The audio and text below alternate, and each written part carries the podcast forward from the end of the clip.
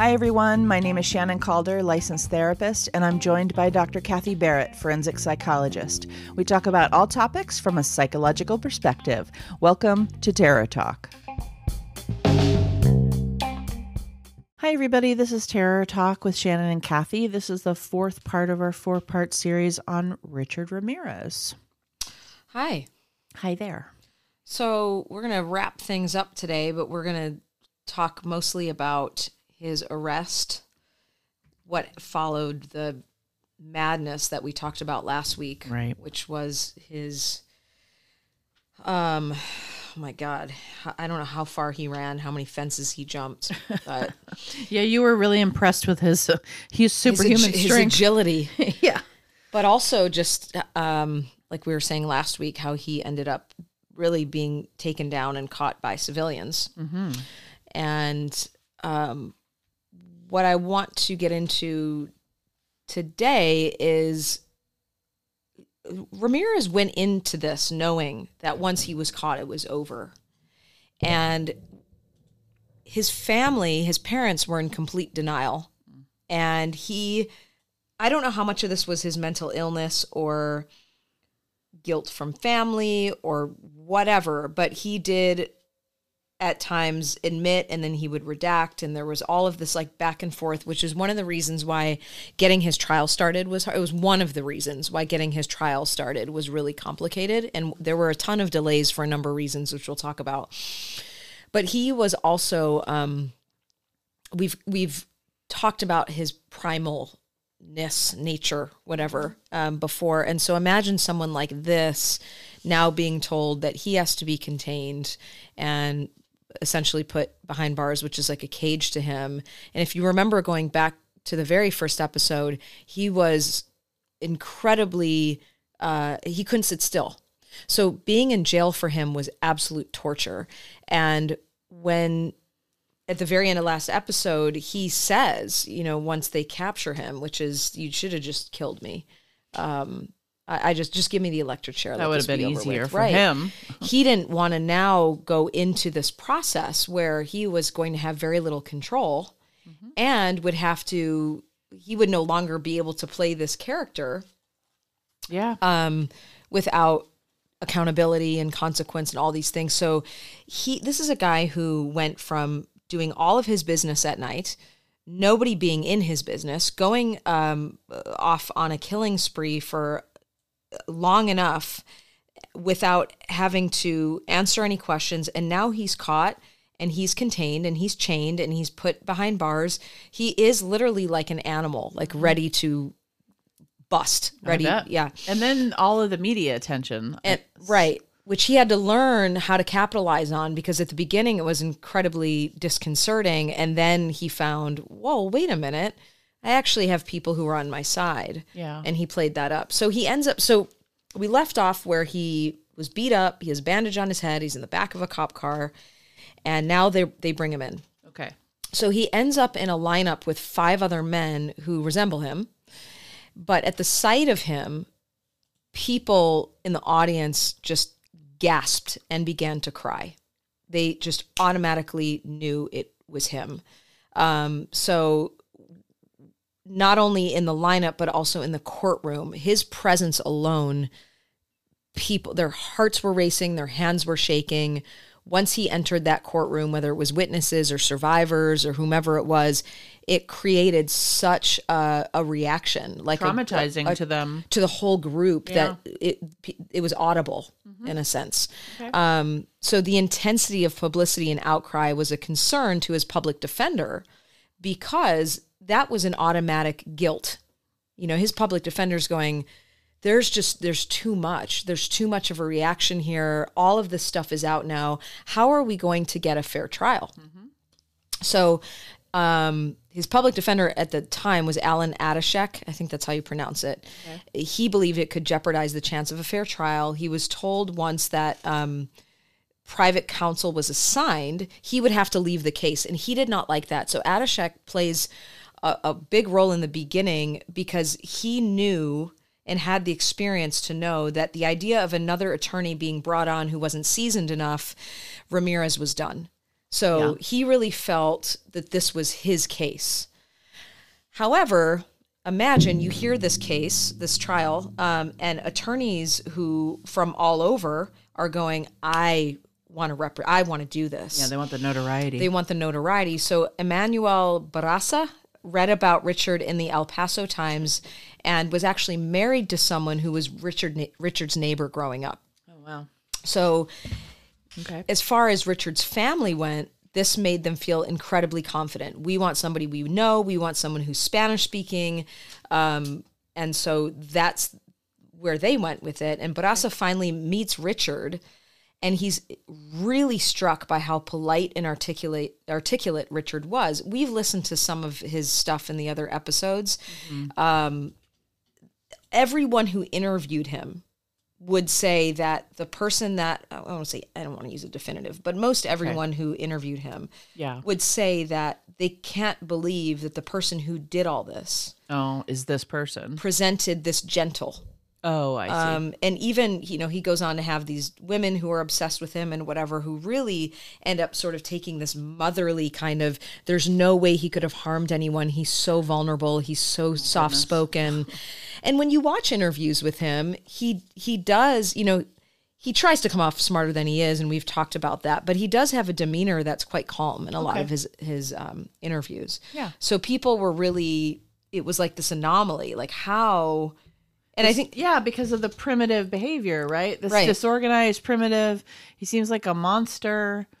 And then I guess what you're saying is that in person or when you watch interviews of him, none of that presents. He comes off more tries to anyway come off more profound more soft spoken So for the um, average person, he for the, looks for the average person yeah. but like you were even saying in the last episode this the the way he did what he did Yeah. was how most people think about serial killers Yeah, okay. so ted bundy talking like this wasn't Right. very surprising but richard ramirez talking like this it just really didn't add up Gotcha. um, although we start to see some of the mask drop the longer he's in jail Okay.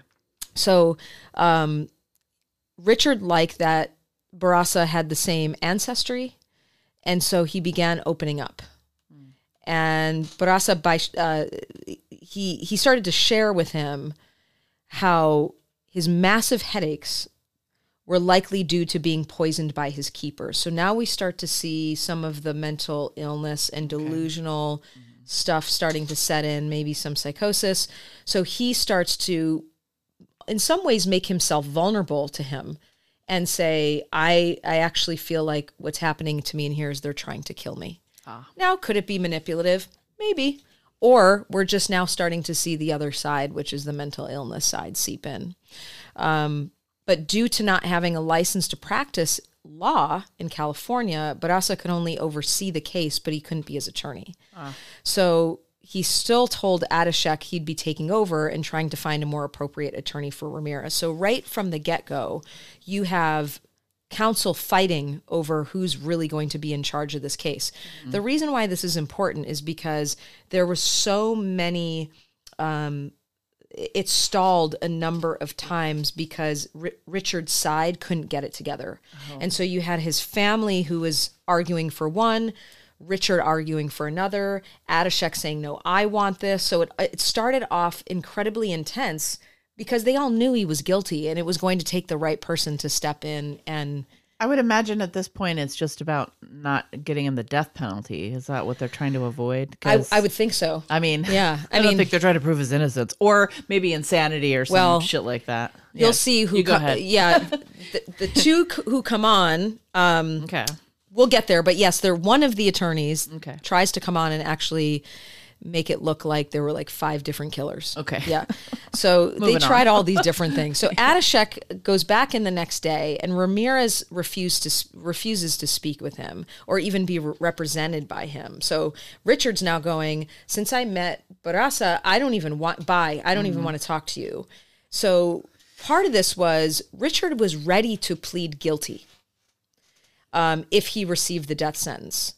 Dying didn't scare him at all. And I think if you think about someone who is sadistic and um, incredibly psychopathic. Dying in itself, he isn't scared of. It's the torturing along the way. It's the not being in control. I think that terrified him. Oh yeah, more than because anything. I, I think with his belief system, he believes death would be autonomous and freedom, and Redemption. and he has some beliefs probably about the afterlife. And not dying means the actual torture, Yes. which would be humiliation and That's and being right. locked up and controlled. Right. He's like, I just want this done with. Just do whatever you need to do, but I don't want to go through this. This was more hell for him. If you really want to punish him, that's what you do. right. Right. Go ahead. So dying didn't scare him. Like you said, he would end up in a place of honor in hell with Satan. This is everything he dreamt of. This is why he did what he did. So to him, death was a reward. This was the ultimate end that he was had probably planned. Right. So in some ways, he probably wished he would have died that day of his arrest. And yet he ran. Right. So uh, you see that like primitive instinct to survive takes over as if he But could not keep to be killing, captured. But not to be captured. Yeah. Mm-hmm. So he could keep killing. But this is, I mean, often we would see with this personality that he would have killed himself or shot Right. himself in the head That's before right. being captured. But Which- he didn't do that. I'm really shocked he didn't. He might have, except citizens. Eventually, I think he would have. Yeah. Because if you think about the time, the the ver- there was such little time by the time he got off the bus, figured out what had happened, and his capture. There you go. Yeah. So let's say another month had gone by. I think he would have taken his If life. he hadn't been out of town or whatever, and if he had been Mm-hmm. a part of it and it was happening over a couple of months, he might have just taken his own life. I think he would have. So Adashek knew this was impossible to argue with. He wasn't going to be able to talk Ramirez out of what he wanted to do. Yeah.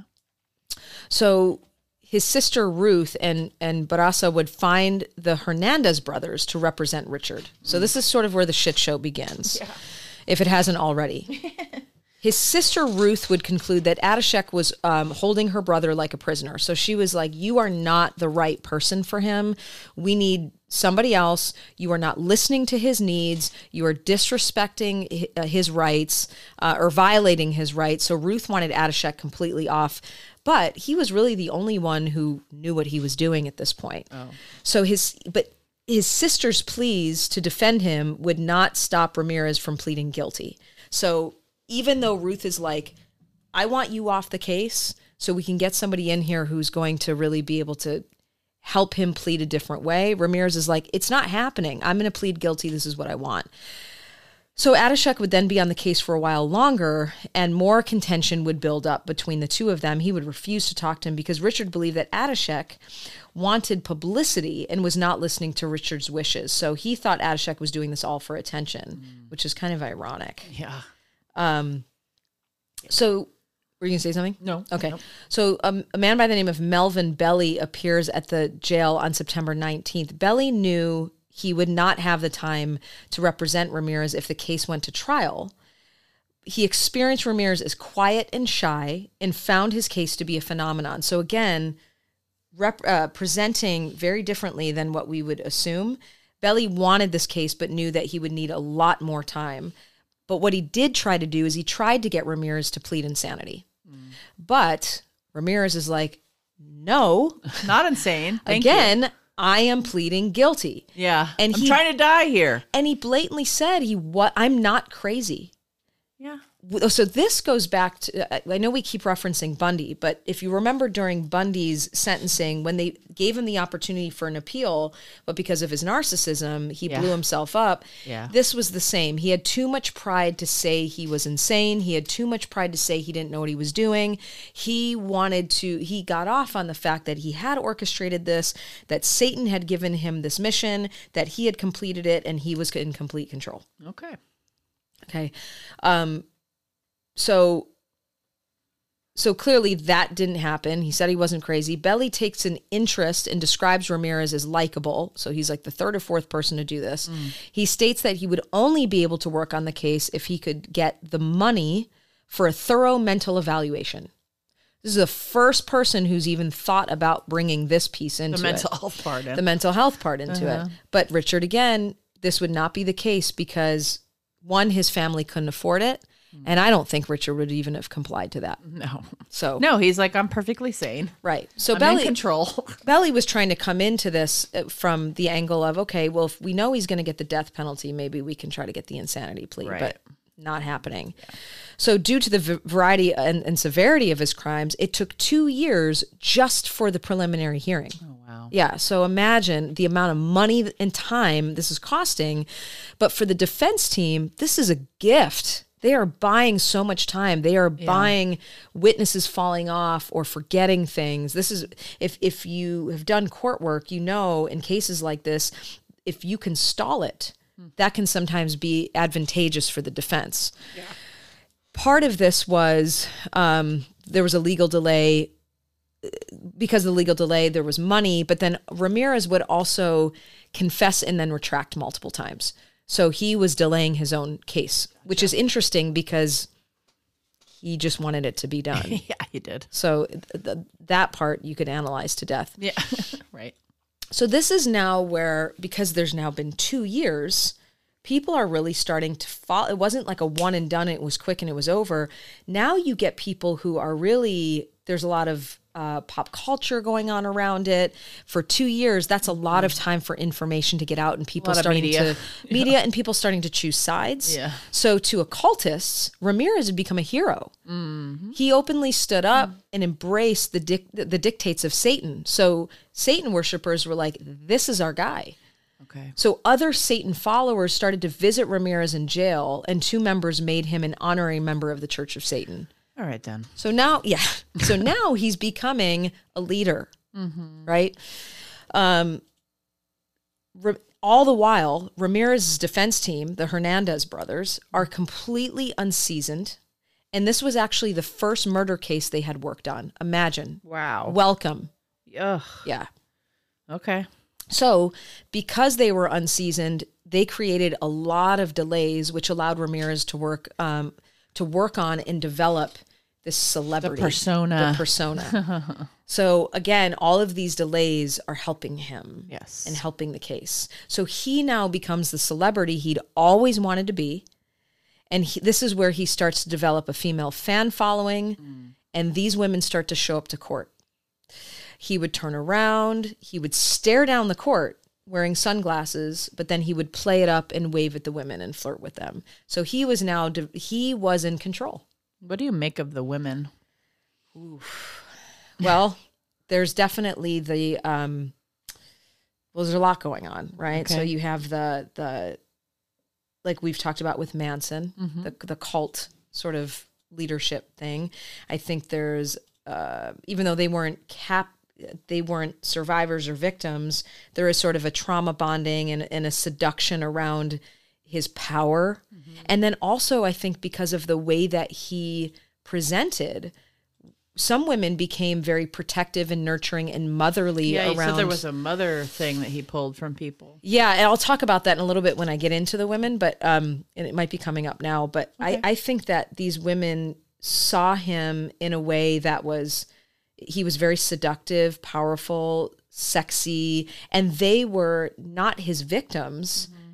And if he was treating them with this, it was insincere, but this um, Yeah. attraction, it's like how I would imagine they were going, "Wow, he chose me." Yeah, I was thinking along the line, and uh, I guess you're gonna. I mean, should I wait? Because I know No, you're gonna go get ahead. into the women, but I I was thinking uh, along the lines of the the domination piece Mm-hmm. of this, and how uh, being dominated and controlled, especially by a celebrity, Mm-hmm. um, is a fantasy. Yeah. and i don't and and i'm gonna i'm gonna throw it out there that it's possible that most of these women have mental health issues of their own For sure. and so i'm not sure if they because we're talking about them as a group so i'm not looking at them individually which would be more um in line with how you could actually talk about this but like if you if you have a fantasy and you're not mentally well that fantasy isn't what we know of reality. In other words if i have a fantasy about that i personally know that i'm not going to act out that fantasy with a actual serial killer and rapist. But these women, I have a feeling, you know, can't make that connection, but also don't see it as entirely real as if um, i think the game that ends up happening in their mind is that they think that they're different and that he would treat me differently and he would see me as his partner not his victim That's well, that's exactly what I was saying. Is like they were the exception. Yes. they weren't going to be his victim. In fact, he, they were so unique and so special in that way that he wanted to protect them. well and often to- that's yeah. what the narcissist does with their with their person of, right. at You're the, moment. chosen one. and that's how the partner gets seduced into it uh, initially many times is that you're special i've never felt this way before you're different i wouldn't victimize you i mm-hmm. you know you're you're smarter than all those other people you're you're with me in satan you're mm-hmm. you know i can just imagine the Yeah, and they loved it. Yeah. and you're right. They were all um, incredibly unwell. yeah i um, especially knowing all the details of what he had done. Okay. So the Hernandez brothers are not only hampered by their lack of experience, but now Ramirez starts to get really cocky. And now we're not seeing the the so vulnerable, nice, sweet, whatever they thought they saw. We're now seeing the mask drop and we're seeing the defiance and outburst starting to happen in court because now he has developed this is his kingdom now in his mind, right? He'd be trigger. It'd be triggering. Yeah. He's triggered into that behavior. That's right. Yeah, yeah, yeah. He can't keep up the mask anymore, He right? cannot keep up the mask and he's entitled and he's uh, experiencing fear. He's not in control. So this certainly did not look good or help their lack of experience because he was be- uh, he was beginning to unravel and they couldn't contain him. So Ramirez's defense ends up bringing in Ray Clark. So this is now another guy to defend after countless delays by the Hernandez brothers. So the court's like, okay, Hernandez, you guys are taking way too long. We're going to bring in somebody new. Okay. They bring in Ray Clark. Clark would try and find alibis to help Ramirez. None of them worked. So the, I think what ended up killing, no pun intended, killing that was um, he was clearly guilty. Yeah. So you and, and Clark's going to come in wasn't with denying that, it. and he wasn't denying it. So what a waste of time. I know. This guy really wanted to win and jeez. clearly went with his own agenda. So they're like, uh, peace out. Yeah. Bye. This is not working. So then the Ramirez family formed a united front. Okay.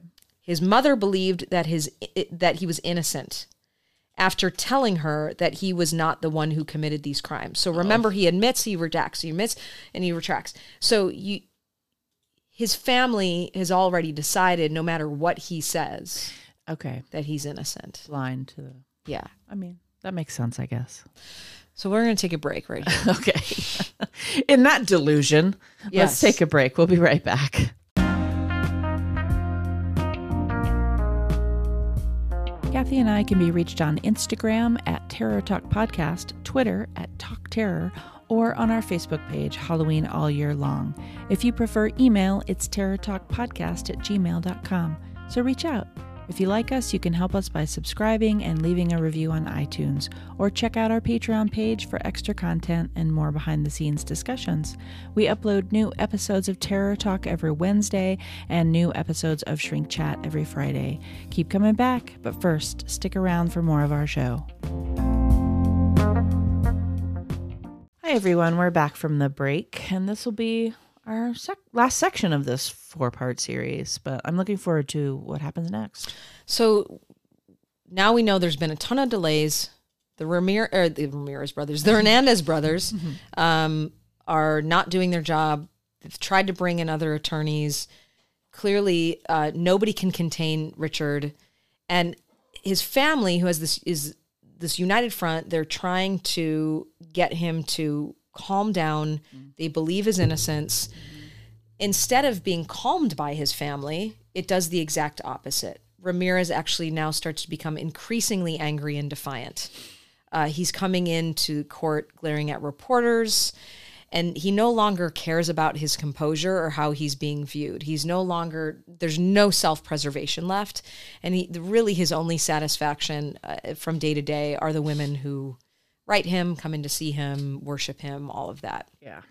So, with all the back and forth, Judge Soper ends up allowing the Hernandez brothers to represent Ramirez despite being out of state attorneys. They're like, okay, we just let's go. We need to move on. Right. So, Richard decides to make one more big move before the so the trial hasn't even started. Oh my god. Okay, we're we're yeah. Yeah. He he makes one more big move um, before the trial begins, and this is where it's like we're just done. Yeah. He raises his right hand to his spectators. His face is filled with what they describe as malicious intent. He opens and shows the pentagram on his palm, raising it high. And then beneath it are the numbers 666, which is the mark of the beast, you know, representing the devil. Everyone now um, is in an uproar, and his mother completely devastated and crying. Like, how can you even?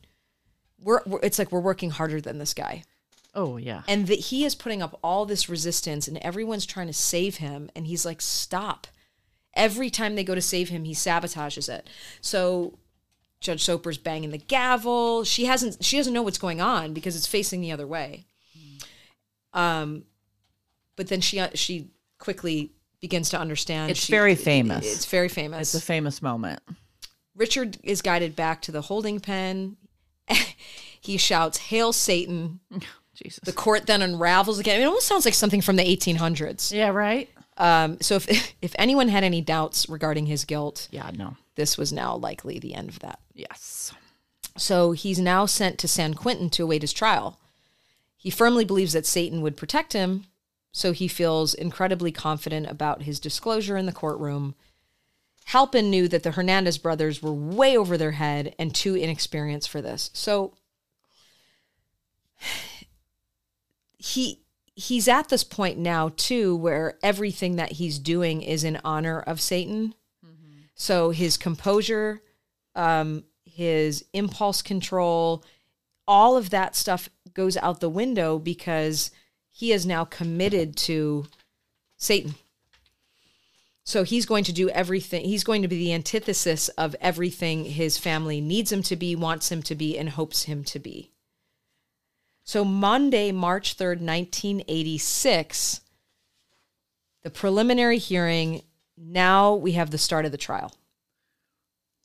So this has been a whole year. Yeah. Really. I mean it's been it's been a while. So Richard shows up wearing baggy pants and chains and he's really hating jail because he can't sit still. He was a hyperactive kid like I was talking about before. Yeah. This is where he starts begin playing with his audience, smiling at the girls, snarling at the press. Yikes.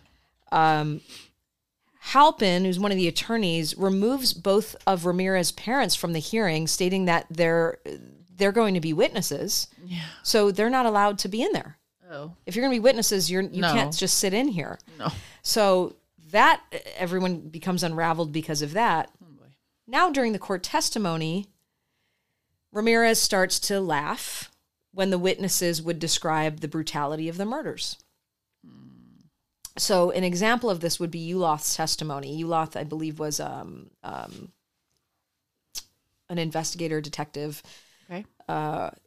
he says there there was her eyes Th- there was a lot of blood and disfiguration and the coroner examined that area and the eyes were missing. And as he's saying this richard just lets out like a hyena laugh. Mm. So i just want to pause there for a moment moment because i've sat in courtrooms and i actually worked on a murder case. And these moments in in a courtroom are incredibly raw. Um, they're incredibly uncomfortable. You're talking about somebody's life. You're talking about your ta- the family is in the courtroom. Um, it becomes incredibly vivid.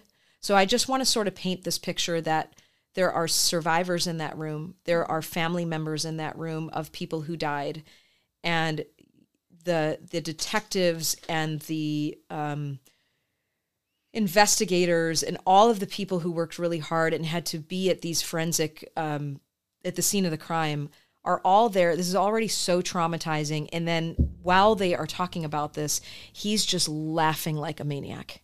Yeah, he's taunting them. and i can't imagine for those people this is where my empathy goes out how how much constraint they had to have to not get up and just strangle him right then and there. Because i try to think about if that was a loved one of mine and he was doing that.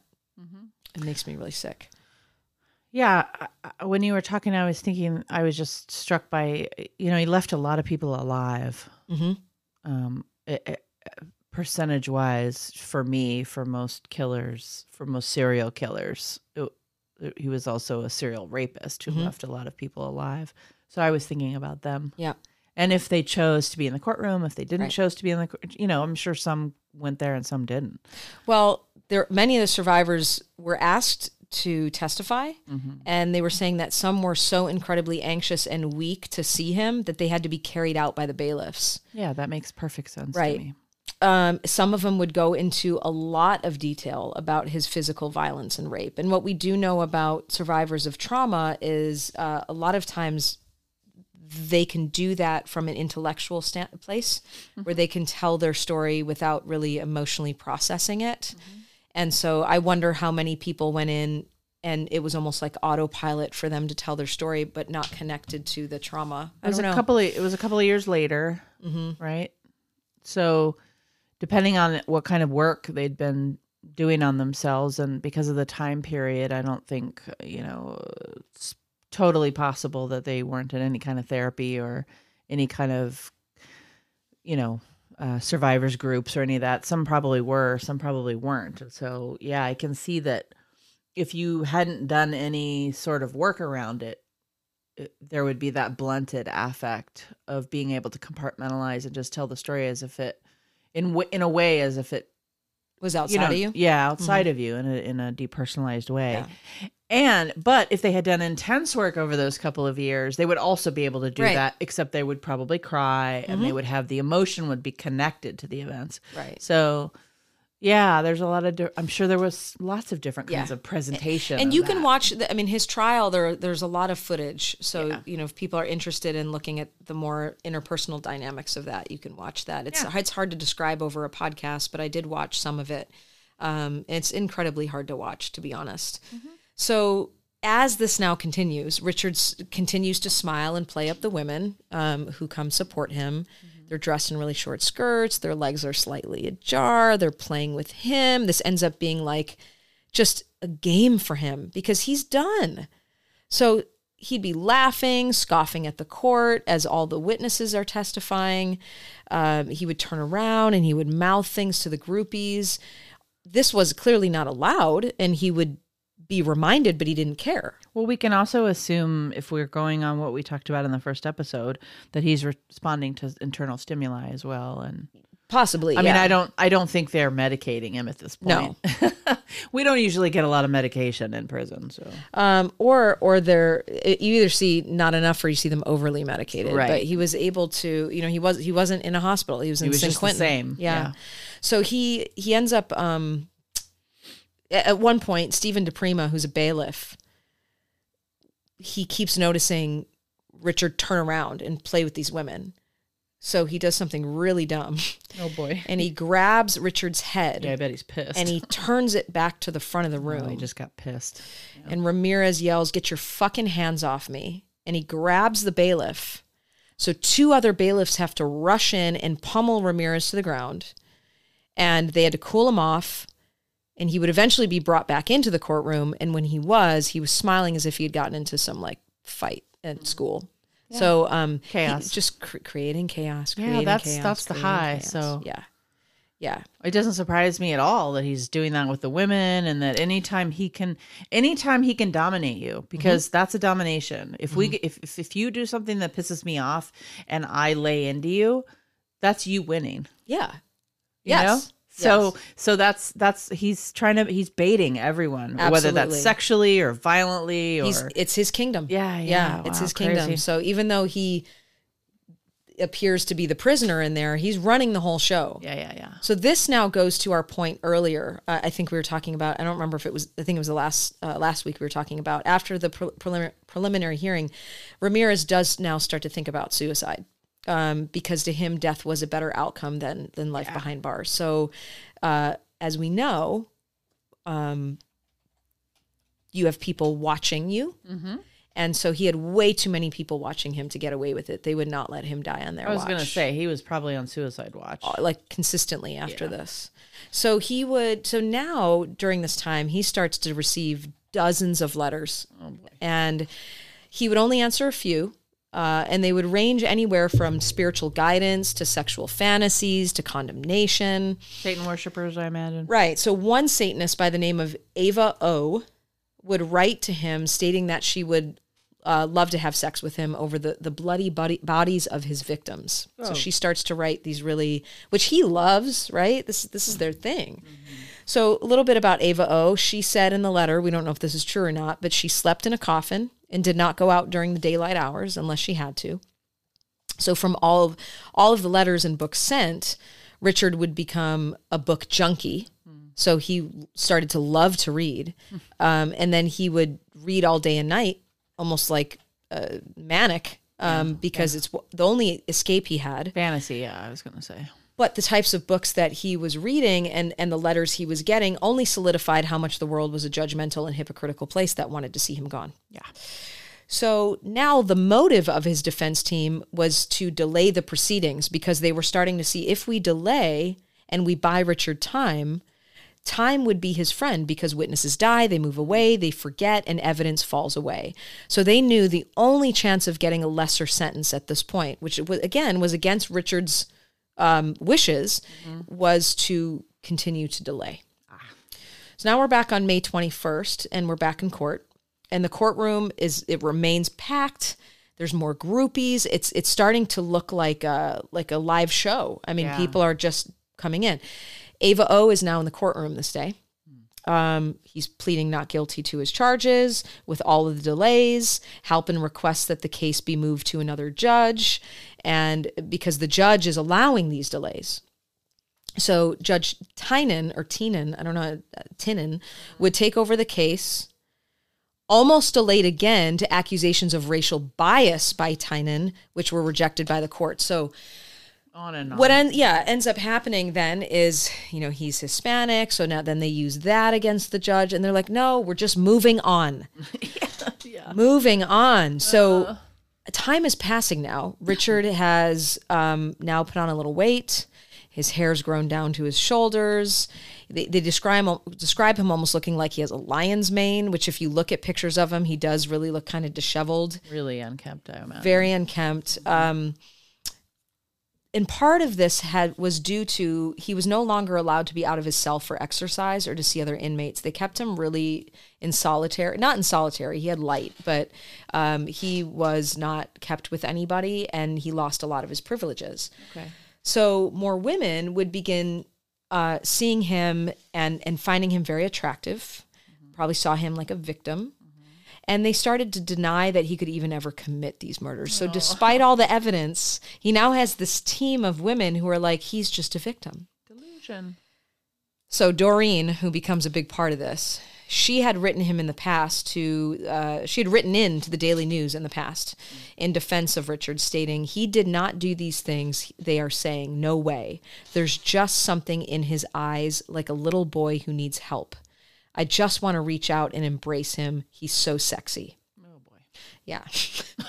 Just like You just get, Alrighty. you just get sick. Yeah. Yeah. So, uh, um, we'll talk about Doreen in a bit, but many of the other women would also describe him as vulnerable, gentle like a lamb, and sweet. okay. So Doreen finally meets him and almost, I, I don't mean to laugh, but it's just so bizarre. It does seem She bizarre. meets him and she almost faints at the sight of him like he's some messiah and, and declares his love, which he reciprocates. Yeah, of course Okay. he does. So can we just pause? Nothing, nothing to lose. Can we, yeah, just pause for a minute, and I just want to get your As if it wasn't apparent. yeah I'm like making faces at Kathy. that you can't analysis see. of, of analysis. yeah. how do you uh, or assessment of Yeah. these women who are completely able to ignore the truth. What is it? Do they need to see him this way? Do they? Yeah, I mean, bef- like what I was saying before, I mean, there's a lot of different ways to go if you don't know the individual. But I mean, one of the things is uh, that specialness, being being special, wanting to be special. Uh, but it's, I mean, I would imagine some of them are just straight up delusional, Yes, like across the board delusional yes, and also might have some of the the issues that we see in um, certain mental illnesses where you know you you hear about people seeing something on television and then fixating on it and then developing a whole narrative and fantasy and delusion Mm-hmm. around it and then going and pursuing it. Well, and almost like the the ideas of reference, uh, thinking like they somehow are attached to this, and Yes. He is their leader, and they are they've been brought into this, and they've were called to this. It's really it's really sick. Yeah, no, I mean, I, I had a female client once who was convinced that, and she was schizophrenic, and she was convinced that Obama was talking to her from the television because mm-hmm. that's certainly a, a hallucination and a delusion and all of that that happens quite a bit. The TV talks to you and mm-hmm. all of that. But her specifically was that Obama was speaking to her and then er- anytime she walked down the street and saw a black person she would like bow to them. She would talk to them. She would bow to them. Was she, white? she was asian actually. Okay. um and then when she would have her episodes where she would um have a break and you know disappear for 3 or 4 days she would talk about uh you know floating in the sky and and and hanging out with Obama and Hillary Mm-hmm. and there was this it was very clear delusion around that. Right. So that it kind of comes to mind and I I realize not all of these women were were that um sick but but like we know about delusional disorder Yeah. you can you can go through your life and it, it's seemingly like nothing is re- now the way that they've changed the criteria they don't even have to be bizarre delusions to be Right. considered a disorder. So I also think though that some of the women also might have had situations where they had lost their narcissistic partner yes. um been abused. and been abused or any any combination of historical events but where they needed a new um, dominant and he fit the bill and he's a celebrity there also might have been some of the women that truly believed he was innocent. I think so too and i realize that's a delusion no i think that's all of the above. I, But, th- I think the the the, the first part you said those incredibly true which is they were drawn to this type of abuse and and whether they had lost it or they had been in and out of those relationships before they were drawn to this um, dynamic and he was in the public eye which made it even more seductive. Yes so. i believe that. okay. So um okay we left off at doreen faint almost fainting. Okay. so now we're at the trial Poor the actual trial no Dor- doreen comes back. Oh doreen. So by the time of uh, the jury selection, the state of California had already spent one million three hundred and one thousand eight hundred and thirty-six dollars on Ramirez. that's quite an accounting So yeah, right, to down to the dollar. Yeah, right. and twenty-four cents. yeah So he now now time has passed. Oh, God bless Doreen. You ready? She's coming I'm full force. so ready So Richard is now wearing a shirt and tie and a leather jacket that Doreen had bought him. Mm-hmm. And she would state, I loved him so intensely it hurt. Now we hear that a lot from people in abusive Yes. relationships, Yes. right? Like I it hurts to love this person. It's so incredibly addicting. Addiction. It's an addiction, an obsession, which we know isn't love. So on the morning of the first day of the trial, Ramirez is brought in and the entire room goes silent uh, Jack Vincow, the son of one of his victims, uh, Jack's mother was killed by Richard, was the first witness who would describe uh, walking into his mother's death.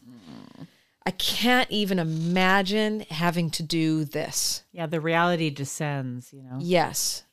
So Hernandez only defense, the brothers, their only defense was trying to make an argument that he had killed his own mother due to a mental breakdown.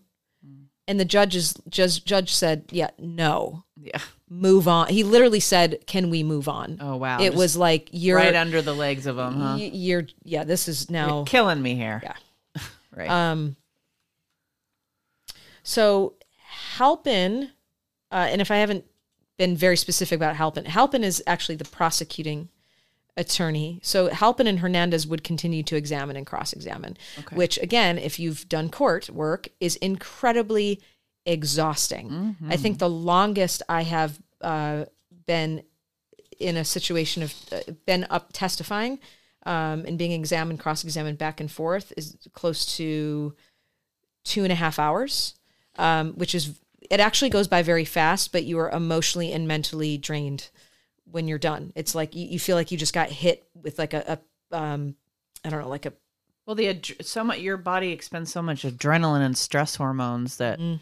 You, you your brain and your body would be exhausted because of all the energy it you took to, to be think so much to be in that moment Yeah. for that long. I mean, people we think we're in the moment, we're not. right. Most of the time. So Richard begins to now put crime scene photos up in his cell wall using soap and toothpaste as his glue. He's starting to now really get sicker and sicker and sicker. So he now, I never knew this, but he now wants to talk to Ted Bundy and ask him some questions. Okay. So he asks old Doreen to get his address because Bundy old Doreen. Bundy was on uh, death row in Florida at this time. So I don't know. They didn't. They don't get into whether that ended up happening, but I just think it's interesting that Ramirez was like, "I want to talk to that guy," being that Ramirez, what he's describing is he just he doesn't care if he gets the death penalty. He's not trying to avoid it. So I'm not really sure if he was wanted to talk to Bundy about tactics or Maybe things that might stir up him. some more chaos. Maybe. I mean, I don't know. press, right? Yeah. So Doreen continues her obsession. She continues to write to him each day, buys clothing for the court. So, one thing about Doreen, and maybe this gives us a better um, understanding, is she was a virgin and she wanted to give her virginity to him and marry him. And let me just say, I'm not saying that every virgin would want to sleep with Ramirez because they don't know what they're doing, but there was something about giving that to him that was very important for her. It's submission. Yep. I mean, to me. It is. So she was she they described her as being very innocent but educated. Mm-hmm. So the innocence fell into the submission and the education fell into getting him everything he needed for his case. So he, she was totally used. Yes. um, but he was also mesmerized because he loved to dominate. He was mesmerized by her innocence, um, despite the sexual attention he was getting from other women. Yeah, that would be very attractive. her, right? Because it's a fantasy to be the one and only. Right. He would have been the one and only. He would have been the one and only, and he could easily manipulate her. She wasn't seasoned at all. These other women, it was too equal. They had just as much of the sexual sadism and just crazy shit going on that he would, in some ways, maybe, I don't know, be intimidated by some of them. Oh yeah. So Yeah, in real life, he'd have to kill them. he would. He Right. wouldn't be able to tolerate that. and he that could power use he could use her as his arms and legs and head outside of the prison. because real sexual power would have been very intimidating for mm-hmm. him. Oh, for it's sure. A fun game when it's not really happening. And when there's humiliation involved, when it's consensual, it's no fun. So we could continue to go down this rabbit hole of the trial, but what ends up happening is he initially admits to 20 murders. He's charged with 13 counts of murder, five counts of attempted murder, 19 counts of burglary, seven counts of rape, six counts of robbery, two counts of kidnapping, and 15 counts of sexual assault. It was a unanimous decision by the jury, and he was sentenced to 19 death sentences by means of the gas chamber. Following the trial, there was a lot of dispute as to whether Ramirez was in fact the devil or whether his upbringing was responsible for his psychopathy. So, I just want to pause there for a minute because you and I have talked a lot about the idea that evil is not an explanation for this. But I think this is a classic case of nature and nurture. So his biology coming from uh, a family of, like his mother would describe, incredibly impulsive, angry, and violent men, born into a situation that was less than ideal, and then exposed to the things that he was exposed to violence, rape, murder, his own abuse, head injuries, epilepsy. I, I mean, he checks like every box that you don't want to have in life. Yep. And so this is found. People have their opinions. People still have their opinions. Doreen was not in the courtroom when Richard was sentenced. So one of his attorneys called to tell her that he'd received the death sentence, to which, again, she becomes faint and dizzy. Um, but she goes on to actually marry him in prison. And he would actually spend the rest of his days in San Quentin, only to be allowed visits through plexiglass. And he he then died of liver failure on June 17th, 2013. And then that meant she was still a virgin. They never were. I don't know if they Ha- had the have the- conjugal. I don't know if they had the conjugal visits or not. Um, but I I suspect that they did have sex, whether it was um, yeah. they snuck it or they had visits. Mm-hmm. Yeah, Yeah. Who knows? yeah, Okay. We're going to take a break. yeah. And then we're going to spend a few minutes uh, reflecting. We'll be right back.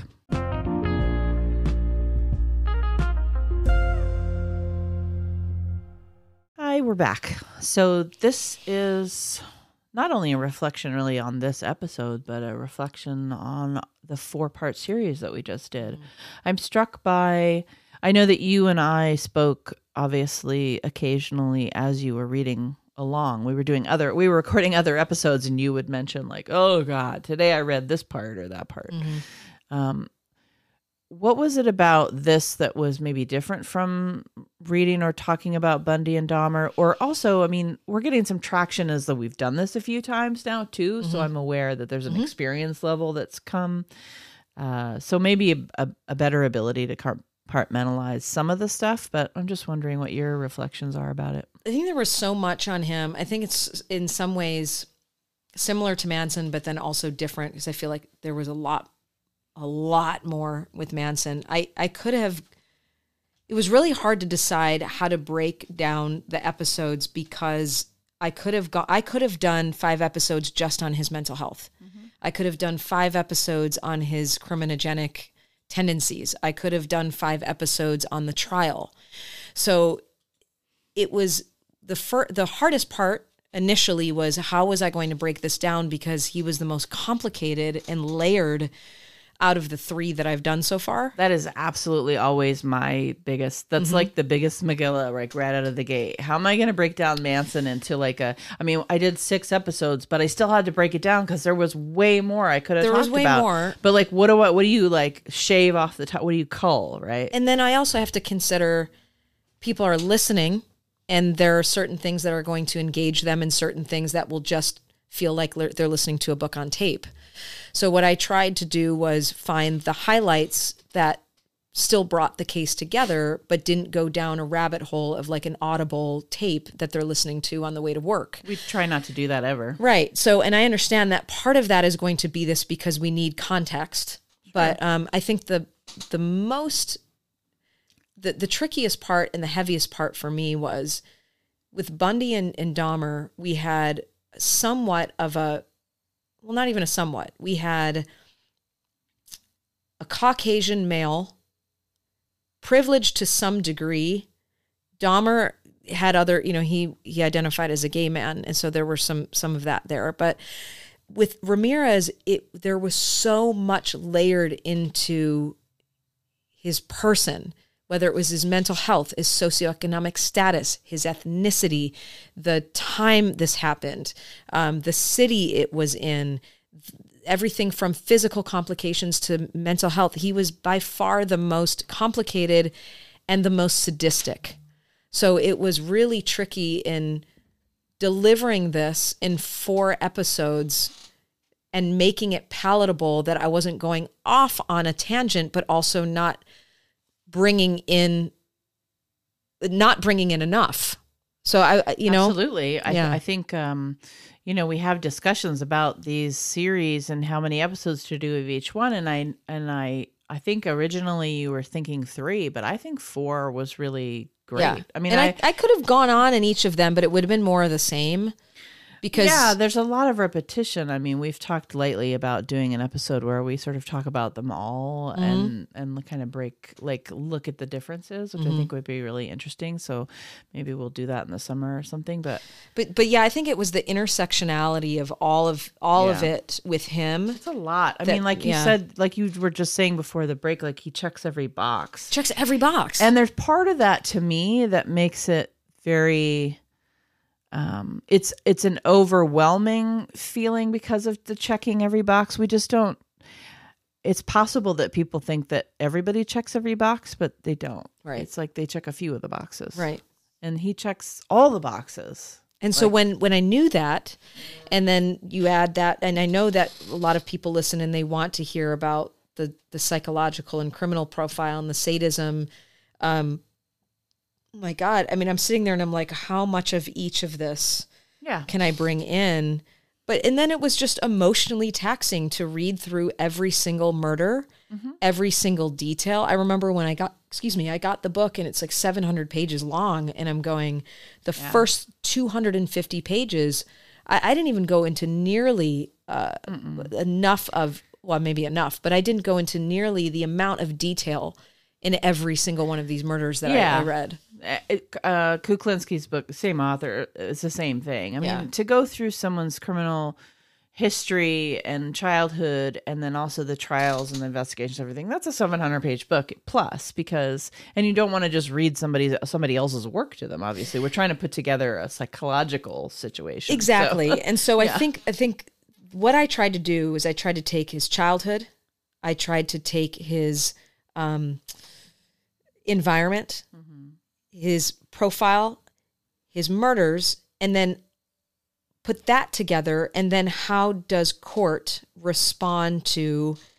mental illness? right, because that's something you really know about. So Right. So I, I tried to make that trajectory. I don't know if it worked or not, but there is so much with him that it was it was a lot. Well, and like, you know, like we're always talking about the complexity of the human psyche is something that we don't want to rush over Or simplify. or simplify. So I'm always on the side of more content rather than less. Mm-hmm. I, I would rather go down a few rabbit holes in order to explicate that idea. Mm-hmm. And I think that we've tried to do that in every series.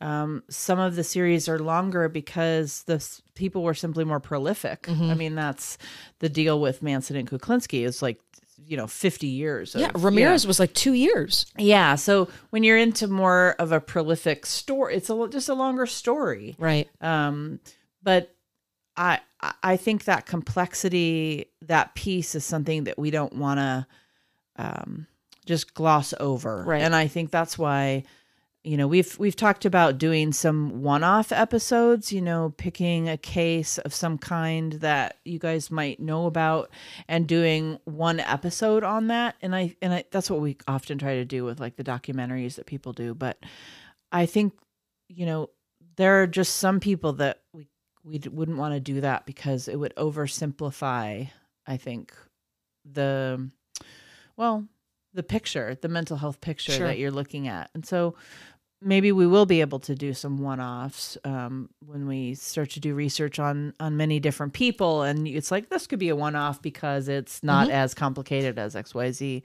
but yeah ramirez it was a very famous case and um, a complicated case. And because he checks all the boxes we keep saying that but because he does well that's where all these boxes The FBI behavioral unit said, "Sorry guys, we can't help." I mean, that's bad. Yeah, that's super bad. And at the time, and now they probably would be because there's probably been a hundred more like it Sure. since then. It's just uh, we we weren't we hadn't they hadn't had that much traction studying these guys yet. I mean, it hadn't been the behavioral. Well, and they also didn't have the hadn't there. technology we have now too. Yeah. There's cameras now. People Yeah. have cameras in their DNA. homes. yeah, it's just it's a whole other ball game. Very difficult. So Yeah. I want to make sure to thank you so much for all of the work you did with this, and I thought it I was I very started interesting. I started reading about him back in September. yeah. Yeah. So you really drawed out the trauma for yourself. Yes. I'm I'm good on the Night Stalker for a while. You're good on the nights. Yeah. Oh, that's how I felt about every single one I've prepared. I'm like, okay, yeah, I don't really want to read about this ev- anymore. I think another reason too is I knew the least about him compared to So you were and Dahmer. learning. I was learning, it which is new. draining. Yeah. Yeah. very draining and taking notes and the part of the preparation process. So Yeah. thank you so much for for doing that. I know obviously experientially how much work it is. Mm-hmm. and uh, It's fun though. yeah, it's absolutely fun. And I'm trying to think right now of what we're doing next.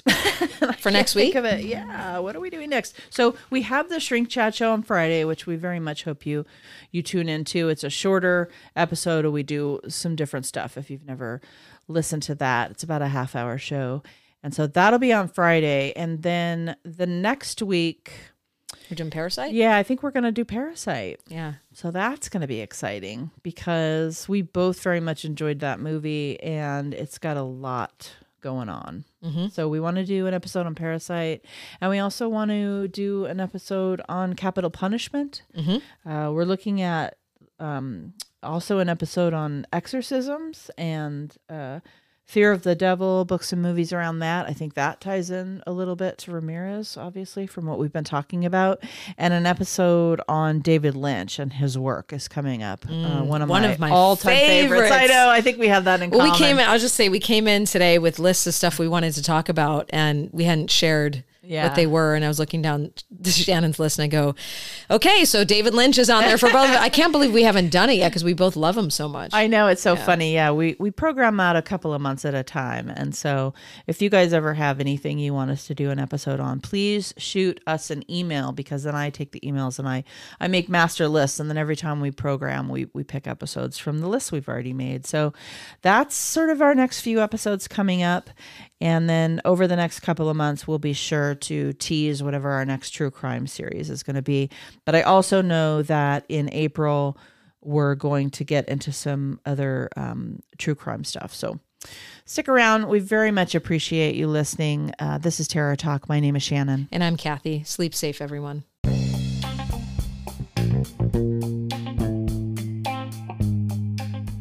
We hope you enjoyed this episode of Terror Talk.